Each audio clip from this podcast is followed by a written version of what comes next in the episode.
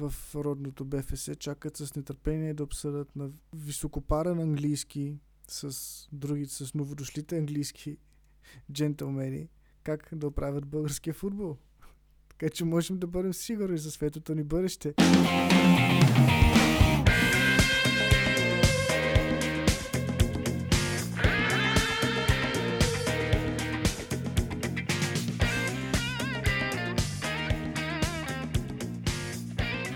Здравейте, драги слушатели на деветия епизод на Имало едно полувреме. В днешната серия ще си говорим за последния кръг от а, Висшата лига. Ще обобщим двете големи дербита Тотнам срещу Манчестър Сити и Ливърпул срещу Лестър. Ще си говорим както обикновено за трансфери, за новите трансферни слухове и тенденции.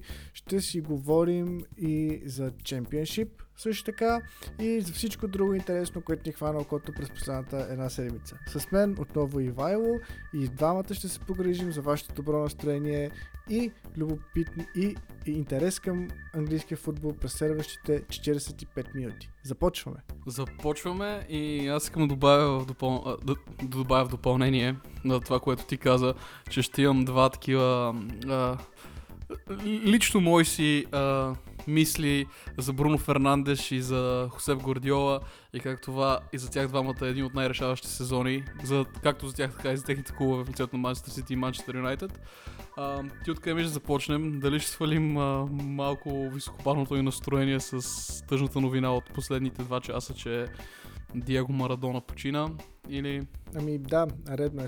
Имаш ли да кажеш нещо? Аз... Ами аз не съм имал честа да го гледам. Пък лесно сме малки все още. Но доколкото знам, всеки един човек, който го е гледал, твърди, че това е най-великият футболист в историята на футбола. Така че днес футбола загуби загуби най-великия си футболист. Една от най-големите фигури, да. да. Така е. И аз а, нали, гледал съм негови видеа само в а, YouTube, не съм имал честа да го гледам на живо как играе, но лично заради него мен много ме изнервя коментара, когато някой каже, че Лионел Меси е най-великият футболист на всички времена.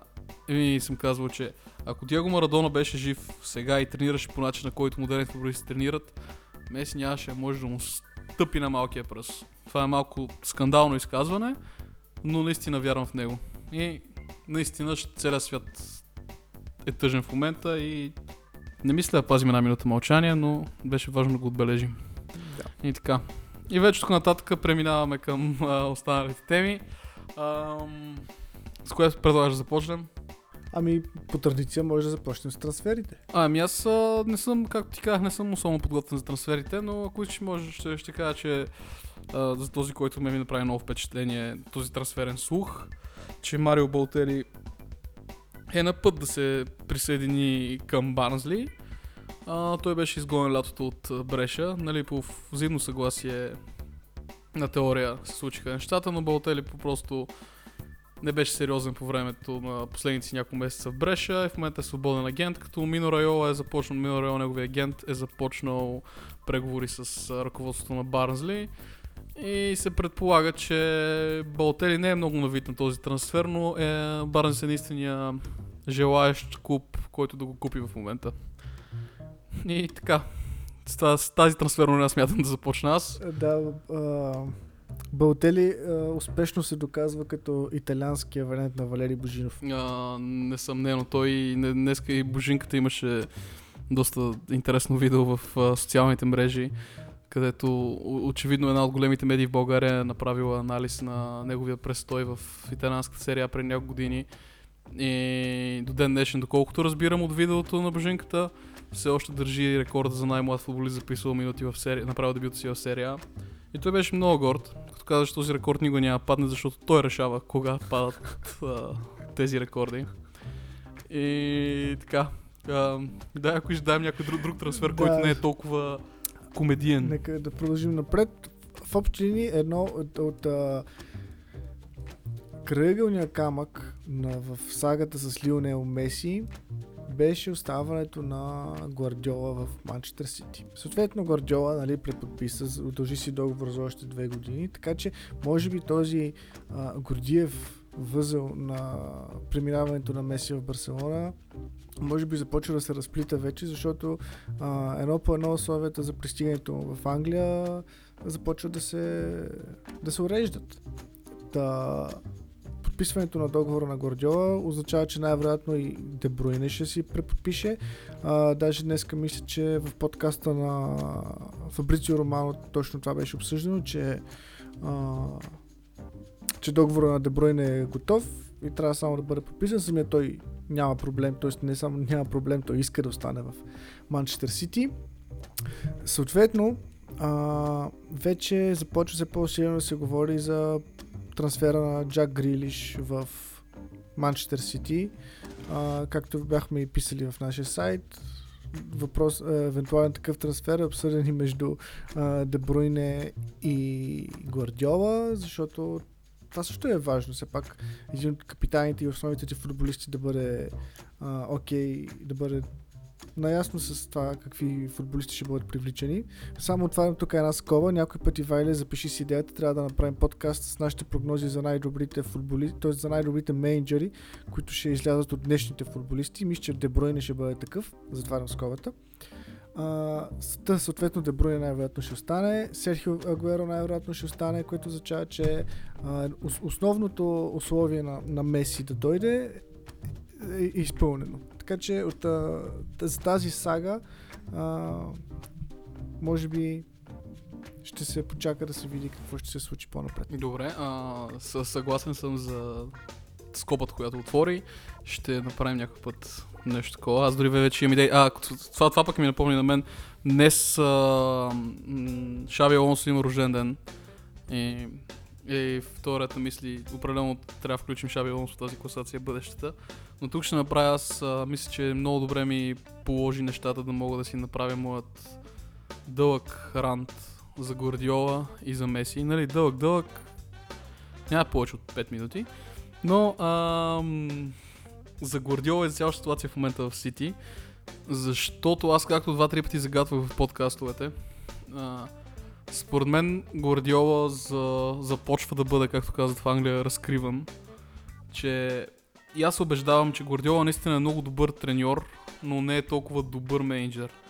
Защото в годините, в които а, Гвардиола имаше готови отбори, той наистина дигаше нивото на футболистите страшно много. Влагаше тях тактическа визия за играта, както и уменията и вкарваше своите футболисти. Но винаги имаше много здрава клубна структура, която привлича правилни футболисти за неговия стил на игра. На Гордиола никога не му се налагал до сега, до сега за първи път му се случва да изгражда той сам отбор от нулата, фактически. Защото Гордиола, когато пристигна, имаше безумно здравия гръбнак. Тогава Яя Туре беше там, тогава Венсан Компани беше там, Давид Силва беше там, Агуеро беше още млад и бяха страхотни. От тук нататък Гвардиола започна да привлича. Това си направих онзи ден една статистика, когато между другото ще гледам до края на тази седмица да напиша някаква статия за Matchday, която ще направим за трансферите на Гвардиола, откакто е на Етихад. Гвардиола, трансферите, които привлече, той има страшно много трансфери, които не са добри. Така ще го кажа. Които в момента не, не, не, не трябва да се представят на нивото, което се представят. И в този ред на мисли, а, забелязвам, че Гвардиола подмени този печеливш гръбнак, нали, който изброих преди малко, с футболисти, които далеч не са на нивото на унези, като менталитет, като умения са горе-долу равносилни, но като менталитет и желание за успех са много далеч. Кевин Дебрун е страхотен футболист, но поне според мен няма точно лидерските качества, които се изискват дърпа от отбора напред. Рахим Стърлинг при него е също, въпреки че аз не помня дали Стърлинг го привлече Гвардиола или преди това го привлече Пелегрини. Не съм сигурен, май Гвардиола го привлече. Така, от тук нататък имаме а, футболисти като Менди, който според мен е футболист под всякаква критика. А, и в момента Габриел Жезус, който е добър футболист, но далеч не е на нивото, което се очаква от Манчестър Сити. И в момента се оказа, че Гвардиола, колкото повече се отдалечава от този гръбнак, толкова отбора му става все по-слаб и по-слаб. Аз бих нарекал Сити тази година анемични. Наистина анемични. И това си пролича страшно много в матча им с Тотнам през уикенда. Тотнам ги надиграха по всеки един параграф. И тук, продължавайки да говоря по тази тема, се замислям все повече и повече дали договорът на Гвардиола в момента, който беше преподписан, не го преподписа само защото ръководството на Сити иска да привлече Меси. И надяват се евентуално Меси, ако дойде изведнъж отбора да се промени и Меси ги превърне в шампиони. Само, че аз имам сериозни съмнения, че Меси дори да дойде, както нали, вече мога да се смята за доста вероятно, Меси ще успее да ги да, да направи отбора това, което иска ръководството да бъде под ръководството на Гвардиола. И това е истина причина, по която Гвардиола в момента. Ако беше някой друг, не беше Хосе Гвардиола, Хосе Гвардиола на тази позиция, ще отдавна да е уволнен, защото Сити до сега се представят потрясаващо. Изненада за абсолютно всички фенове според мен на английския футбол. Аз мисля, че това е най-лошия, извинявай, ще прекъсвам, мисля, че това е най-лошия старт в историята на, на Гвардиола като, като менеджер, който е правил някога Да. с който и да е отбор. Така е. И да, и, и аз четох нещо такова онзи ден. И точно в този ред на мисли си мисля, че Гвардиола а, в момента, ако всичко се развие както в момента планува според мен ръководството на Сити, Меси пристига, изведнъж отбора почва да играе футболът, който всички искат да играе и всичко е топ. Само, че сезона свършва, Меси остава, Гвардиола е на, а, смисъл, Агуеро е на колко ще стане, на 34 май ще стане тази година, а Меси е на 33 май той в момента. И дори Гвардиола да, а, дори Меси да се случи и Гвардиола отбора да се вдигне, не му давам много добри, нямам големи очаквания от този отбор на Гвардиола от тук нататък, защото него му трябват лидери. В този отбор му трябва, ти трябват Ро- Рой Киновете. В този отбор ти трябват тези футболисти, които ще бутат влака напред, докато в Сити в момента го няма това нещо и Меси не е човек, който ще промени тази ситуация, защото Меси е всеизвестен, че му е много трудно да изразява мнението си. Той е по-анемичен футболист, така ще го нарека от към комуникация. И така, ти ще тук ба, си направиш 6 минути. Дано, са съвпада ли ти мнението с моето или? А, да, аз, ако, да, аз това си мисля, че той, ако, ако беше друг, щеше да бъде уволнен, може би още края на миналия сезон. След, или може би още след отпадането от Лион. И защото ръководство с амбициите като това на Сити, не мисля, че а, може да търпи 20 точки разлика с, а, от шампиона и отпадане от Лион с цялото му уважение към Лион на, на четвърт финал от Шампионска лига за поредна година. А, но да, аз не, не, не, не мисля, че този план ще се този план, който е Гвардиола и Меси да правят да направят Сити шампиони за винаги в историята на Висшата лига, ще, ще сработи много добре, просто защото единия е изчерпан, другия е още по-изчерпан, според мен. Поне Гвардиола трябва му, трябва му нещо специално, което според мен той не успява да намери в момента. И аз си спомням, имаше един клип, в който той а, след една, мисля, че беше след една загуба на Сити или равен на Сити или нещо такова, влиза в а, съблекалната бесен и, и крещи на футболистите си. Те стоят като малки деца. А, и им крещи и им казва, не ме интересува дали ме харесвате или не ме харесвате, аз искам вие да играете. Което, ако тренираш роботи, работи, да. Защото роботите нямат, не, не са хора, да нямат емоции, нямат, не спи, нямат чувства, смисъл. А, онова екстра, което един футболист и един човек може да даде от себе си, може да бъде предизвикано единствено с а, от доброто отношение на, на треньора. Както самия Фъргюсън, велики, отново стигаме до Фъргюсън, беше казал, че най-доброто нещо, което може да кажеш на един футболист е добра работа. И, и това винаги му действа ободрително и това винаги го кара да, да, да се го мотивира. А не да му кажеш, а, не ме интересува дали ме мразите или не, аз искам вие да играете по този начин и вие трябва да играете, защото сте професионалисти. Така просто не става. И сега това предполагам. Въобще тук двамата може би ще изгледат страхотни менеджери. Така като ни слуша човек. Да, то, то отстрани, отстрани е лесно. Ама аз сега, отворих като цяло това файлът си го подготвил за трансферите на Манчестър Сити при Гвардиола и като ги гледам, то е, то е абсурдно. Значи Гвардиола, доколкото знам, за последните години, откакто е в Сити, той изхарчи бюджета на една малка държава, около 700 милиона май за трансфери. Като това време купи Риад Марес. Риад Марес, който е страхотен футболист, но далеч не мога да го нарека основен футболист на Манчестър Сити, от футболист, който да води отбора напред. Привлече Лапорт и Джон Стоунс, които и двамата са от дъжд на вятър. Могат да се представят в един матч страхотно, следващия да са абсолютно потрясаващи. Да не говорим факта, че пусна Лерой Сане да напусне този вид, като Лерой Сане бе, бе, безспорно е един от а, футболистите, които един от топ младите футболисти в целия свят в момента и го пусна да си тръгне. Има сигурно, че има някаква причина, нещо зад колисно се е случило от Съне да напусне Манчестър Сити и да отиде в Байерн. Съмнявам се да търси лесни трофеи. Габриел Жезус е привлякал е, Илкай Гюндоган, който в Дортмунд при Клоп беше страхотен футболист, но после в Сити продължава да е добър, просто контузите го съсипаха според мен. И единственият трансфер от тези, които гледам в момента, който наистина ми се дава впечатлението, че е добър трансфер на, на, на Гвардиола в Сити, безспорно добър трансфер, ти е Едерсон. Като Едерсон в това число беше купен, за да поправи първоначалната грешка на Гвардиола с Клаудио Браво. И тук се замисляш в този момент кой ръководи трансферите там и ако Гвардиола има пълно, защото нали, примерно нали, в Ливърпул имаш Майкъл Едвардс, който с Клоп заедно обсъждат трансферите и действат, докато в Сити имаш Гвардиола, който сигурно си има много повече влияние на трансферите в Сити, отколкото Клоп примерно в Ливърпул. И Чики Бигиристайн, който е приятел на Гвардиола и със сигурност а, а, се води по мнението на Гвардиола. И в момент се оказа, че от всички трансфери, които са направили Сити за целия му период, за 700 милиона, не повече от трима могат да бъдат а, характеризирани като окачествени като топ футболисти, които са наложили в момента и, и се представят добре. Да не говорим, че според, според трансферите той е привлякал. Ти помниш ли въобще, че а, Стефан Йоветич беше че Гвардиола е привлекал Стефан Йоветич. Не. Което ти си, what the fuck, Да. тези футболисти направо са те, потрясаващо. Да, в най... Мисля, че най... показателни са трансферите му в защита. Защото той горе-долу всеки един трансферен прозорец търси защитници, пъска огромни пари за защитници и накрая се получава едно лошо нещо, ако мога така по-меко да се изразя. Просто не, необяснимо е. Имаше, бях гледал една статистика, за, конкретно за защитници бяха са пръснати примерно 400 милиона. Като половината защитници дори забравяш. Те дори купиха грешния Менди по някаква причина.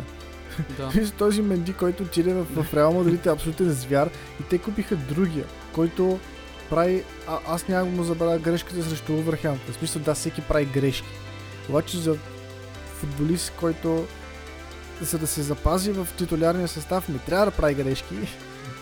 Ми идва малко, малко повече. Тук мисля да, да направим, ще ни се отдаде възможност. Аз мисля, че може да си говорим с тебе за Гвардиола още доста време, но ни се оставя възможност да направим прехода към следващата тема, която е Тотнам Сити. Аз, а, аз на- направо станах без думи. Жозе Мориньо показа, че продължава да е доста специален. Може да не е специалния, но е доста специален менеджер. Ти какво видя в този матч, защото аз всичко, което видях беше само критики за Ман Сити. Не, не мога да си криви душата. Като гледах Тотнам срещу Сити, си, си припомних за най-успешния Интер в историята на Интер, който беше под ръководството на, на Мориньо. И онзи клиничен отбор, който играе дисциплинирано и когато излезе на, на терена, знае какво търси как да го направи. И те точно това направиха. Те буквално излъгаха Манчестър. Те, те не просто ги излъгаха, те а, си направиха малко гавра с тях така се каже, защото а, просто затвърждава тенденцията един отбор да играе, с, да притежава топката през 80% от времето и да отправя по 25 от раз, като, като видях статистиката естествено, че статистиката беше а, ако беше Люка, Като от FIFA. да, ако беше Люка, Тотнам щяха да са някъде във въздуха и схвърчали нагоре. А, просто Мориньо направи това, което най-добре може да прави. И аз започвам страшно много се радвам за това, защото след Манчестър Юнайтед нали, всички провъзгласиха, че Мориньо тотално е свършил с футбола. Няма какво повече да даде на, на този спорт. Въобще трябва да се откаже генерално и да ходи в Sky Sports да си коментира. Но в момента с Тотнам той показва, че разбира изключително много тази игра и, и когато му се даде възможност, прави, прави чудеса. За абсолютен норматив а, Мауриньо показа, че този отбор, който му беше завещан от Маурисио Почетино, с все малки промени, за това, което ти си казвал няколко пъти, че им трябват, че им трябват бекове, взе си бековете и наистина този отбор в момента на Тотнам се представя на... Дори не бих казал, че се представя на възможности. То, той е шампионски отбор, според мен. Не е... И потенциално може да станат шампиони наистина този сезон. Нали, Ливърпул ме изненадват с представянето си в момента те, с постоянството, но а, фаворита според мен за шампионската тази година може да казан, че е Тотнам, защото, защото нямат... А, не виждам друг отбор, който да играе толкова а, и с толкова ясна цел това какво, какво иска да постигне и какво иска да направи и как да го постигне, което е най-важното. Да, и в този отбор в, а, няма паника. Това, което ми прави много приятно впечатление относно Тотнам е, че колкото и да, да бъдат поставени под напрежение, те успяват да се справят с ситуациите, които, пред които се изпрещат. Примерно, а, от, отсъства паническо чистене на топката. С малко след като си вкараха първия гол и съответно Сити се втурнаха напред в атака и започна това типичното а, заграждане, обграждане, набутване в малката пеналтерия и започване на а, такива вертикални пасове. Като имаше един момент, който ми направи огромно впечатление, унази намеса на Алдър Вайрел срещу, срещу Жезус, мисля, че беше около 13-та минута или нещо такова, който а, толкова хладнокръвно постъпи в тази ситуация, можеше да си, да, да си вкара автогол потенциално с рикошет, можеше да направи дуспа, можеше да не се намеси достатъчно добре, но той по най-професионалния начин, като малко тип Рамос, примерно, като един от най-добрите защитници, а той със сигурност не е от най-добрите. Тоест, той е изключително класен защитник, но не е в топ 5 на, защит... на защитниците, примерно. Но успя да се справи като такъв защитник и, и самия Алдър Вайрот също той си преподписа договора с идването на Мауриньо, защото и двамата са искали да бъдат а, в един отбор, така да се каже. А, но и, и това не е само при Алдър. На мен прави впечатление, че Орие, който се смяташе, че е приключил с, с Тотнам и че с края на миналия сезон ще бъде продаден и ще напусне. В момента играем доста приличен футбол на позицията, на която играе и няма няма и онази меланхолия в играта му, която беше през миналия сезон, защото той някакси а, не, не, не успя да се впише много добре в отбора на Тотнам. Някакси с... А, понеже самия почтино не го искаше. Той а, почтино, ако не се лъжи, тогава искаше Рикардо Перейра за, за бек, но получи Серж Орие, както обикновено се получава. Ще е в Тотнам по едно време. И, и някакси не се получи химията между двамата като че ли и Орие съответно не показваше възможностите си. Докато сега при Мауриньо той а, е, с, с Дохарти не се знае кой е, поне са, нали, са на една позиция, се конкурират с двамата, но, но няма титулярен десен бек в момента. В смисъл и двамата постоянно се, се, се въртат и се, и се конкурират, което показва, че Мауриньо успява да, да, да, да доразвие този потенциал в играчите си, които, които, които му бяха завещани от, от Почтино, което наистина е много, много хубаво да, да видиш, че един човек, който е дал толкова много на футбола, успява да, да се справи с модерните тенденции в тази игра.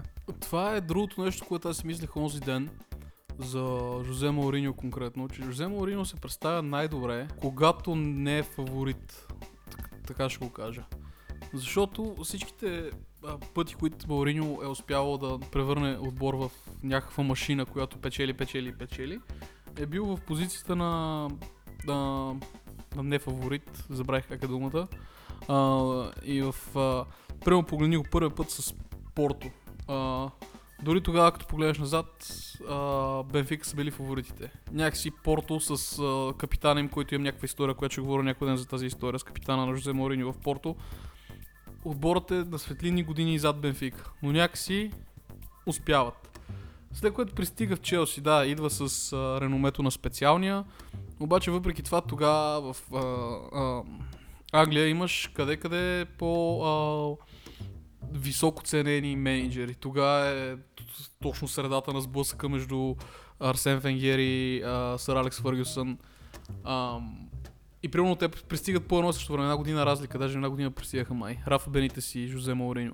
И двамата пристигат с реномето на някакви добри менеджери, които, са пристигат, кои, които ще променят английския футбол, ще се свалят може би короната от Фъргюсън и а, Венгер, но Мауриньо като изоставащ а, менеджер успява да превърне Челси в топ отбор. След което отива в Интер. В Интер е може би най-спорно, защото там в този период точно покрай Кълчополи са нещата малко размити. Но в после отива в Реал Мадрид. В Реал Мадрид абсолютния нефаворит е в цялата ситуация, защото тогава Гвардиола, Меси, Барселона и изведнъж Мауриньо с а, неговият а, така прагматичен футбол успява да, да щупи рекорда за най-много регистрирани точки в един сезон и показва на Гвардиола какво е футбол. Да, а той всъщност точно заради това го взеха тогава в Реал Мадрид, за да, за да може от пози, позицията на аутсайдер да, да щупи а, мон, футболния монопол, който Барселона тогава бяха, бяха установили и биеха Мадрид под пътя път по 5 на 0. И той това успя да го направи тогава в онази изключително трудна обстановка. Да, така е. И това е интересното нещо, че а, всеки път, когато Мауриньо е в а, ситуация, в която не е фаворита за нещо, отборът му се представя великолепно. Сякаш, напреж... защото Мауриньо е известен според мен с това, че когато има напрежение, той някакси успява да, да събере цялото напрежение върху себе си и да имплодира ситуацията отвътре. Но когато нещата му се получават отборът му по дефиниция няма напрежение над него. Всичко върви по план. В Юнайтед винаги имаше напрежение над него от първия ден. Всички бяха Жозе Мауриньо най-добрия, най-добрия, най-добрия. Жозе Мауриньо ще направи шампиони.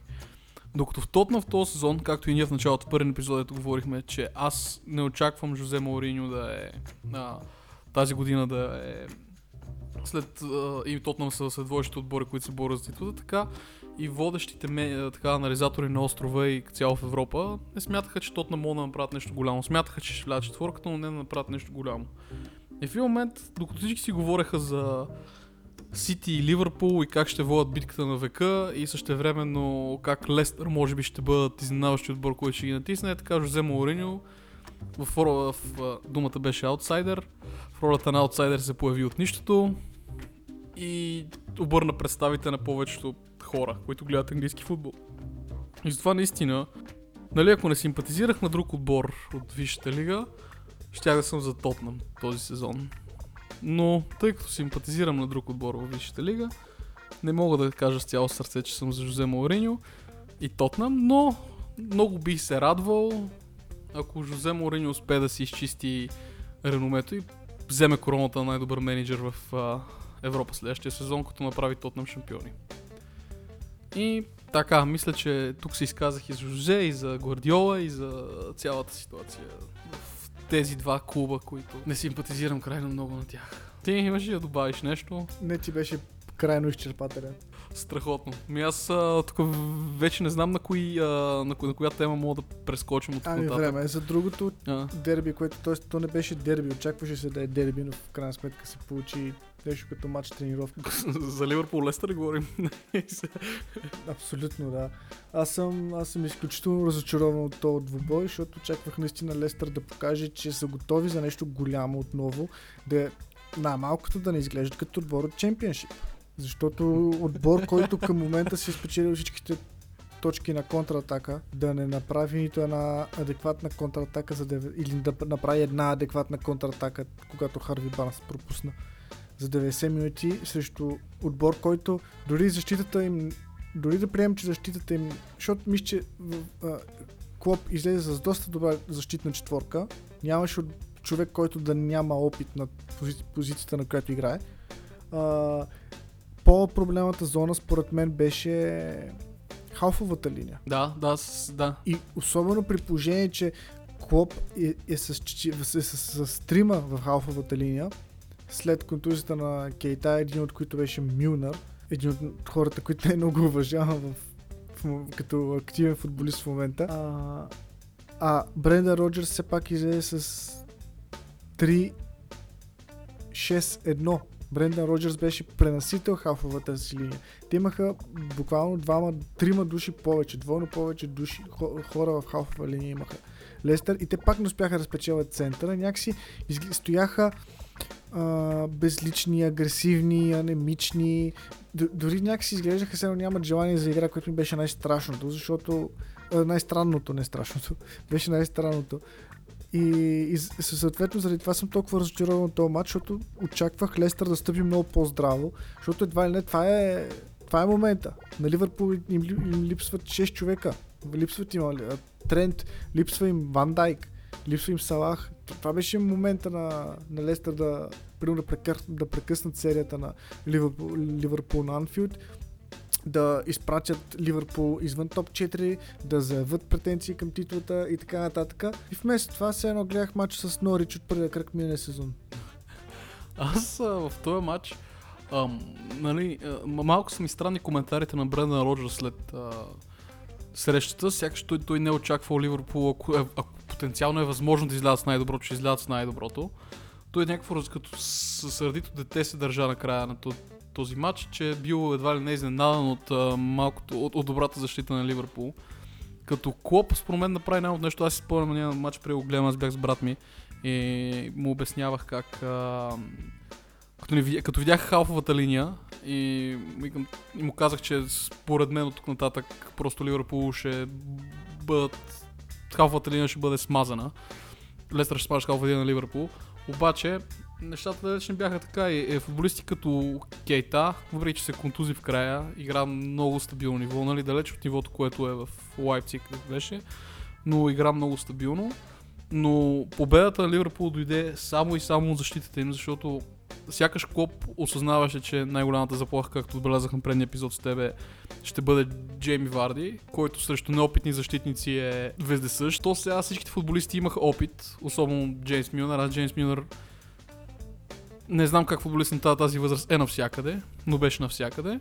Фабиньо се ръководеше по негова защита, което за мен беше а, абсолютен шок. Очаквах да се води по матип, но като гледаш, Милнар даваше напътствие от време на време на Фабиньо и, и защита стана изключително здрава. Да не говорим и за Анди Робъртсън, дето аз съм ти казвал няколко пъти, че за мен а, може би ми от любимите футболисти, ми е любим футболист още от времето в Хъл, когато беше, защото той е като ако имат някакъв неограничен запас от енергия и той тичаше и беше навсякъде, нали, асистира за гола и за първия гол, да. А, и, и, и, беше, защото ги бъркам малко, нали, с гола бяха всичките.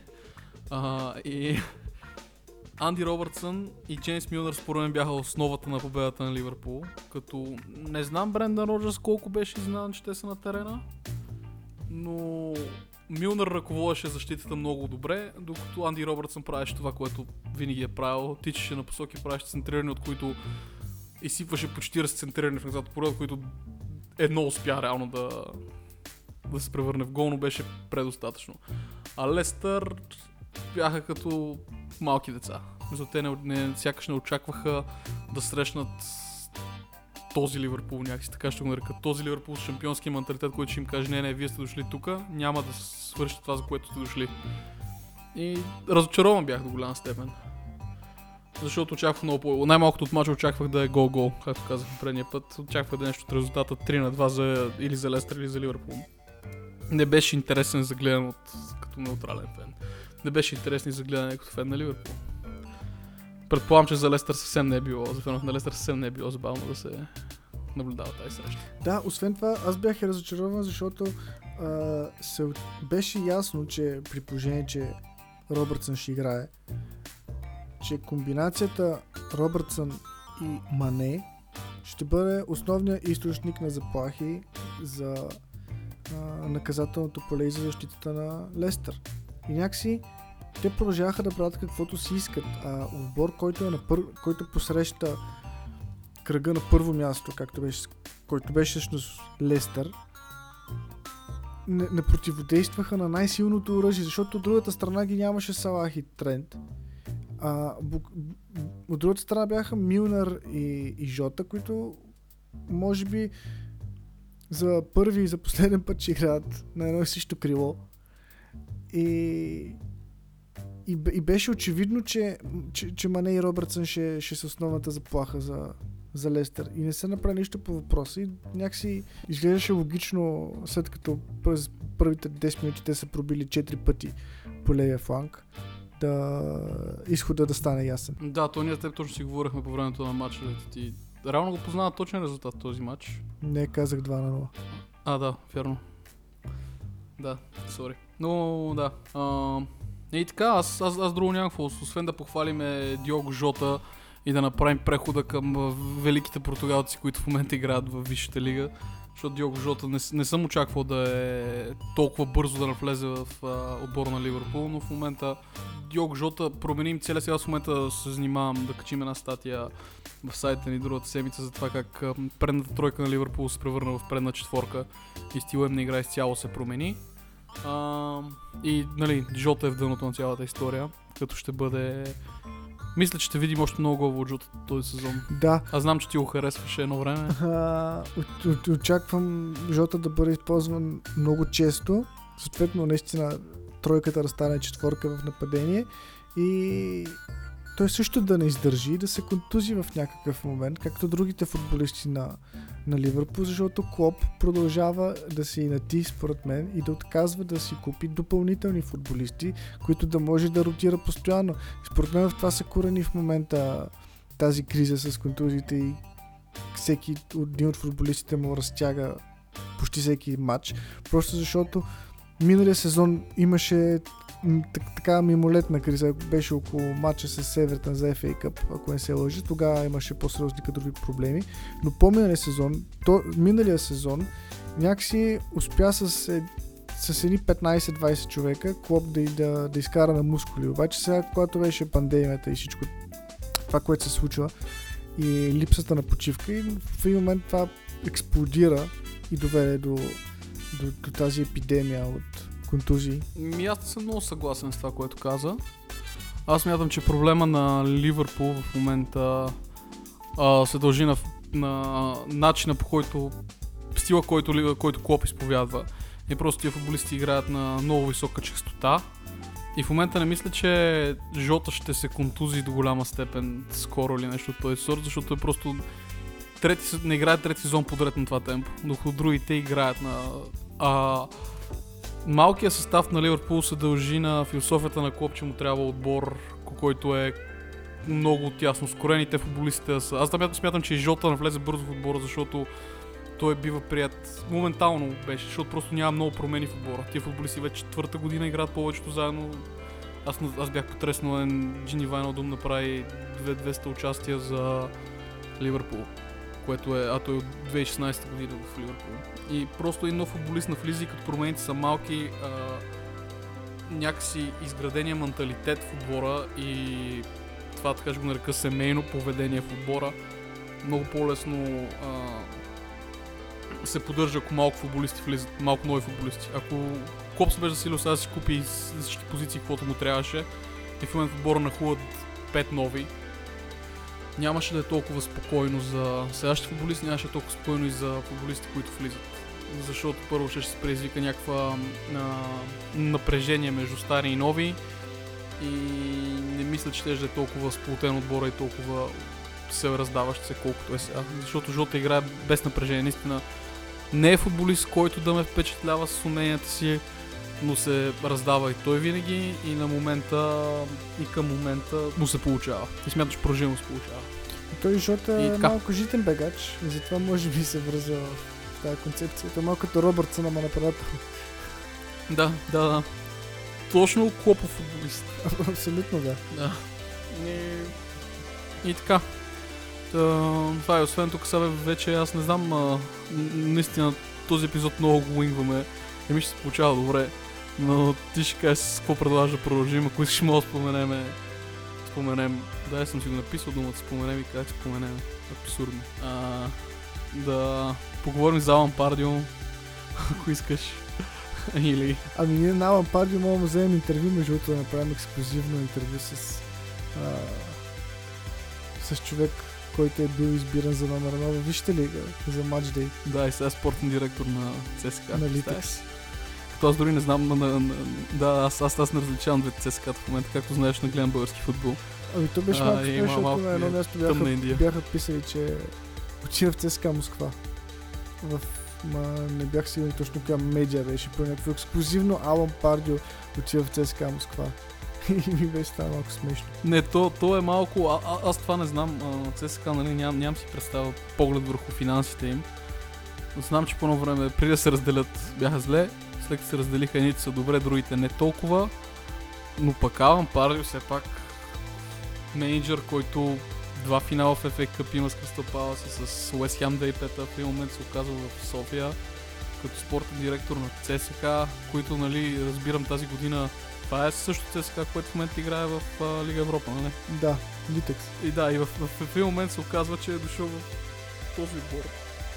Като единствената причина според мен да дойдеш в България, като имаш някой, дали Алан Парди не, не, не е а, някакъв а, някакво високо ниво, крайно високо, но все пак е класически британски менеджер, който е постигнал някакви успехи. И, и е играл на най-високото, тренирал на най-високото ниво. И в момент да дойдеш в отбор като ЦСК, Литекс, или ЦСК, и в момент, освен пари, друга причина не виждам. Така че, аз странно ми е, меко казано ми е странно. Ами той не е първия. А, на Лотфорд изпълнителният директор, не изпълнителен, спорт, спор, а, спортен директор, ако не се лъжа, Джарота, излагах си името, също беше, беше дошъл за няколко месеца. И мисля, че по тази линия... Джарета. Джарета, да. Мисля, че точно по тази линия в момента са е Скот Синклер в, в София. Мгм. Да, ми може. Но ми е интересно, аз това не паднах и е така на някаква новина, не помня къде беше, че на Пирин Благоевград менеджера им е някакъв ирландец, който е записал мачове за... За много английски отбори бяха такива от чемпионшип ниво. Дето каза, че тя да прави тази седмица вечеря с Алан Пардио и ще ли да обсъдят а, ситуацията в българския футбол и как могат да променят из основи двамата. И аз бях лада фак, някакъв англичанин, който някакъв ирландец, менеджер на Пирин Благоевград, заедно с Алан Пардио, който е спортен директор по някаква причина на ЦСК, ще променят българския футбол, а очевидно тук само за някакви къси пари. Аз съм абсолютно убеден, че много уважаемия господин Лечков и всички други любители на фризурите в родното БФС чакат с нетърпение да обсъдят на, а, на високопарен английски с други, с новодошлите английски джентълмени как да оправят българския футбол. Така че можем да бъдем сигурни за светото ни бъдеще. Да. Със сигурност ще почна скоро да гледам български футбол и аз. А не само да слушам Бота Враца по радиото. И, и, и така, мисля, че изчерпахме. Опитах се малко по Да, по тук, е- тук се дълбаваме, влизаме в една черна дупка, от която да, да произведем нищо. Която няма да излезем. Ня, някак да произведем нищо качествено, така че може да се завърнем на острова, така да се каже. Между другото, на нашите зрители, ако все още има някой, който ни слуша, искам да кажа, че подготвям един материал, който е посветен на великото дерби между Рексъм и Сътън. И това най-вече е във връзка с новото ръководство на Рексъм, така че очаквайте, материал ще бъде доста голям. Така че така нареченото съботно или неделно дълго четиво, когато се опънете, идва коледа, си легнете, да си ядете мандаринките и да си четете за великото дърби между Рексъм и Сътън. Да, и, и аз ще го изчита с нетърпение за това дерби.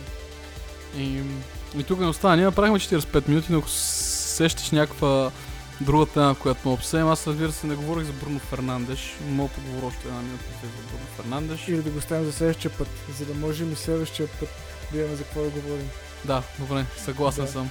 Пък и Бруно Фернандеш може да се представи много добре следващия кръг. Да видим какво ще се случи. Да, срещу Саутхемптън мисля, че така, ами играе. аз мисля, че А, между другото, вече съм убеден, абсолютно убеден съм, че следващия кръг на Юнайтед Саутхемптън ще има поне 5 гола. С оговорката, че никой, моля, никой да не залага. Да. А и аз така мисля, само че за жалост мисля, че са... вър- Да. Но да, и аз мисля, че има 5 гола, но за жалост си мисля, че ще са само във вратата на Давид Дехея. Смело изказване. Юнайтед някакъв много страшен контраст правят между Шампионска лига. Да, много страшен контраст правят между Шампионска лига и Висша лига. Ух, да, с... И затова обикновено след един... напълно, напълно забравих, че те направиха силен матч и са съответно ще паднат в следващия кръг. Така че, да, не, да. Да. така е. Чиста единица. И тук забравихме, забравихме най-важното, заб- забравихме най-важното нещо от днес, където си говорихме с тебе, че трябва да го обележим. Бърнли взеха своята първа победа за сезон 2. Бърли взеха своята първа победа и с която директно излязоха от а, опасната зона. зоната изпаща. 100% ефективност от Шон Дайш. Страхотно, да. Ми, от, отбелязахме важните моменти от а, изминалата седмица. Ако искаш да приключваме, защото и тази вечер има мачове за гледане и тази вечер ще бъде интересен. А... Ще бъде интересно. И така. Закриваме ли? Закриваме. Е. Бъдете здрави. А, пазете се от коронавируса. Остава малко до ваксината. И докато се пазите, остава малко до вакцината и докато я чакаме, може да запълват свободното си време с подкаста на Matchday който се казва едно по време. Има ни в Spotify, има ни в Apple Music или подкаст, не знам как се нарича. След което, а, като следващите до коледа, смятам, че може да я, намерите, може да я намерите и в YouTube, а, както и в сайта на MatchDay.bg. И друго не остана да кажа, освен да ви пожелая лека и мека вечер, дами и господа.